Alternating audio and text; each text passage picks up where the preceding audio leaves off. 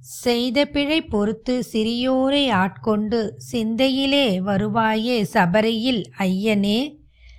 வைத்தாலும் அவர் வாழ்வு அருள் செய்யும் மணிகண்டா. வாயார வாழ்த்தி உனை வணங்குவார் வாழ்வு உயர தலைபாரம் எடுத்து உந்தன் சன்னதி வந்தோரை. தாயென காப்பாயே அவர் பாரம் ஏற்பாயே. அலையாது எங்கள் மனம் அனுதினமும் உனைப்பாட அருள் செய்ய வருவாயே அடிமலர் தருவாயே. தெய்வங்களும் சித்தர்களும். இது உங்கள் தமிழ் பாட்காஸ்ட்.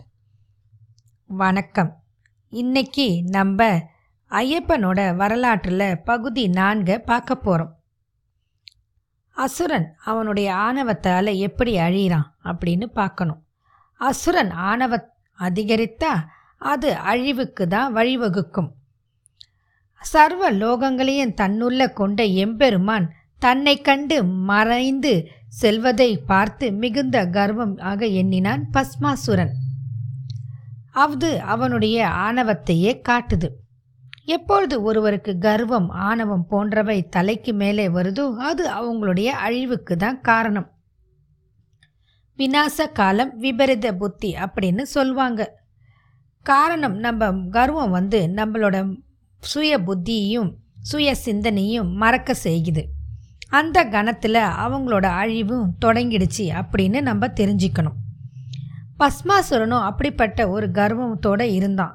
அவனோட மனசில் என்ன இருந்துச்சுன்னா நம்மளை பார்த்து நமக்கு வரம் கொடுத்த ஈஸ்வரனே பயந்து ஓடி ஒளியிறாரு அப்படின்ற கர்வத்தோட மிகுதியால் ஆணவத்தோட உச்சத்தில் அவனோட மனசு மகிழ்ந்து துள்ளி குதிச்சுது.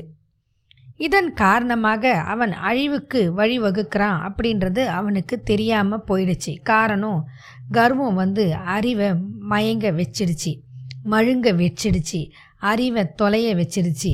அவனுக்கு கண்ணுக்கு முன்னாடி நின்றது கர்வமும் ஆணவமும் மட்டும்தான்.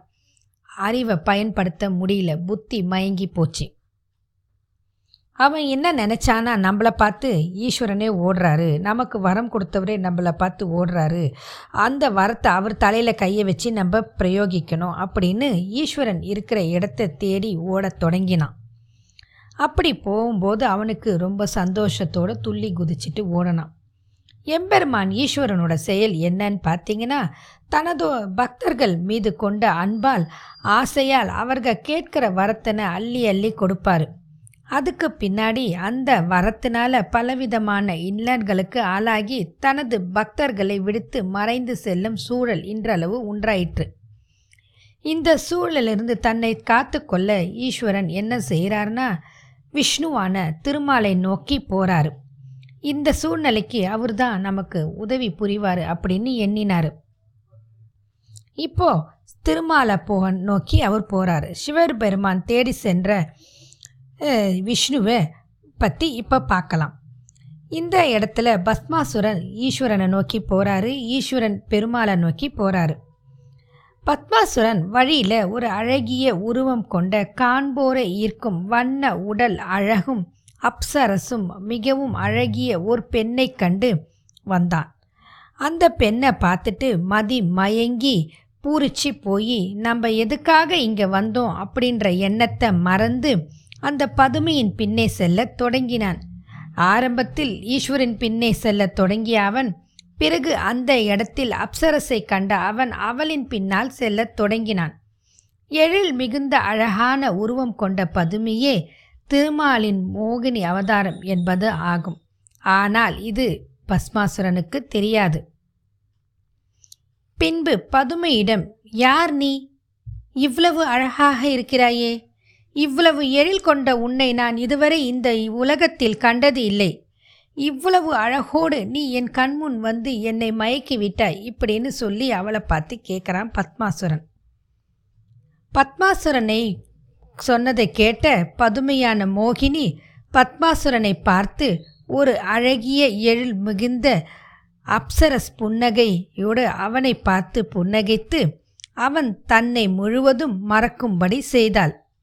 மோகினியின் அழகில் மயங்கி நடனமாட அவள் பிரயச்சித்தான். காரணம் மோகினி அழகிய நடனத்துடன் அவன் அருகே வந்தாள். அவளுடைய அழகில் மழையங்கி அவனும் நடனமாடினான். அசுரனின் விருப்பம் மோகினியின் அழகில் சிரிப்பில் தன்னை மறந்து தான் யார் என்பதை மறந்து தன் நிலையை மறந்த பத்மாசுரன் பத்மாசுரனுக்கு அப்பொழுது அவன் மனதில் இருந்தது மோகினியின் எண்ணங்கள் மட்டுமே. ஈஸ்வரின் எண்ணங்கள் மறைந்து போனது. தன் மனதில் தோன்றிய எண்ணங்களை மோகினியிடம் எடுத்து கூறினான். அதாவது தான் அசுர குலத்திலேயே மிகவும் பலம் வாய்ந்தவன் என்றும் தன்னை எவராலும் கொல்ல இயலாது வெல்ல இயலாது என்றும் சிவனே தன்னை கண்டு பயந்து ஒளிந்து கொண்டார் என்றும் மிகவும் கர்வமாக தன்னை பற்றிய சுய பெருமைகளை மோகினியிடம் எடுத்துரைத்தான். பின்பு மோகினியே உன் அழகானது என்னிடம் இருக்கும் சக்தியை காட்டிலும் மிகவும் பலம் கொண்டதாக உள்ளது. எனவே என்னை நான் மறந்து உன்னிடம் வந்து சரணடைந்தேன். நீ என்னை மறந்து கொள்வாயாக? என்னை நீ மணந்து கொண்டால் இந்த பூலோகத்துக்கே அசுர குலத்தின் அரசியாக இருப்பாய் என்று சொன்னான். அசுரனான பத்மாசுரன் மோகினியிடம் இப்படி கேட்டவுடன் மோகினியோ தன்னை திருமணம் செய்து கொள்ள போகின்றவர்.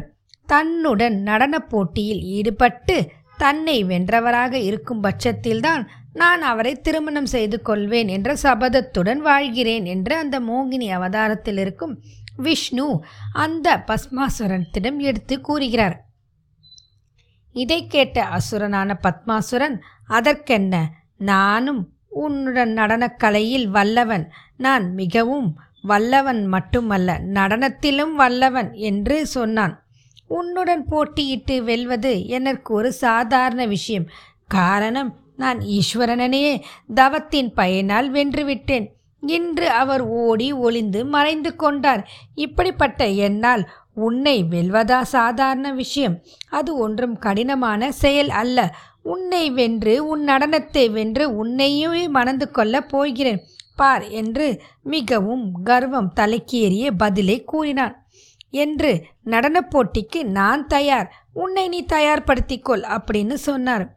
பின்பு நடனப் போட்டி தொடங்கி மோகினியும் அவனும் நடனமாட தொடங்கினார்கள். மோகினி நடனமாட அவளுடன் இணைந்து பஸ்மாசுரனும் நடனமாடத் தொடங்கினான். நடனக்கலையில் தனது வலது காலை தூக்கி இடது கால் இவ்வுலக வெல்லக்கூடியவர் என்பது போல் தனது சிகை அலங்காரம் மற்றும் வாகனங்கள் மூலம் அனைத்தையும் வெளிப்படுத்தி கொண்டிருந்தார் மோகினி அவதாரத்தில் இருக்கும் விஷ்ணு பகவான். மோகினி நடனத்திற்கு தகுந்தாற்போல் பஸ்மாசுரன் தனது நடன கலைகளின் மூலம் மோகினி நடனத்திற்கு ஈடு கொடுத்து ஆடிக்கொண்டே இருந்தான். வரமே அழிவை கொண்டு வந்து கொடுக்கும் என்பதற்கு இப்பொழுது நடக்கப் போகும் காட்சியே ஒரு சிறந்த உதாரணம். பத்மாசனனின் கவனம் முழுவதும் மோகினியே சுற்றி இருக்கும் பட்சத்தில் அவள் ஆடும் நடன அசைவுகளை கவனிப்பதிலும் தான் முழு எண்ணத்தையும் அவள் மீது மட்டுமே செலுத்தி கொண்டு இருந்தான்.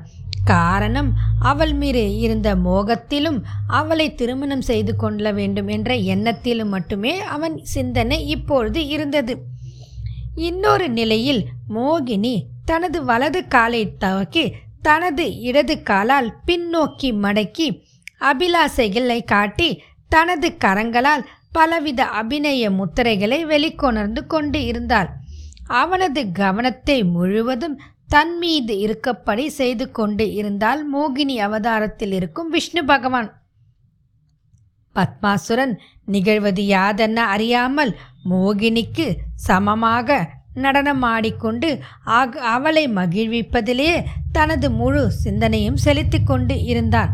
இப்படி இருக்கும் சூழ்நிலையில் என்ன நடந்தது என்பதை பற்றி மற்றும் ஓர் பதிவில் சந்திப்போம். இத்துடன் இந்த பதிவு நிறைவு பெறுகிறது. வாழ்க வளமுடன்.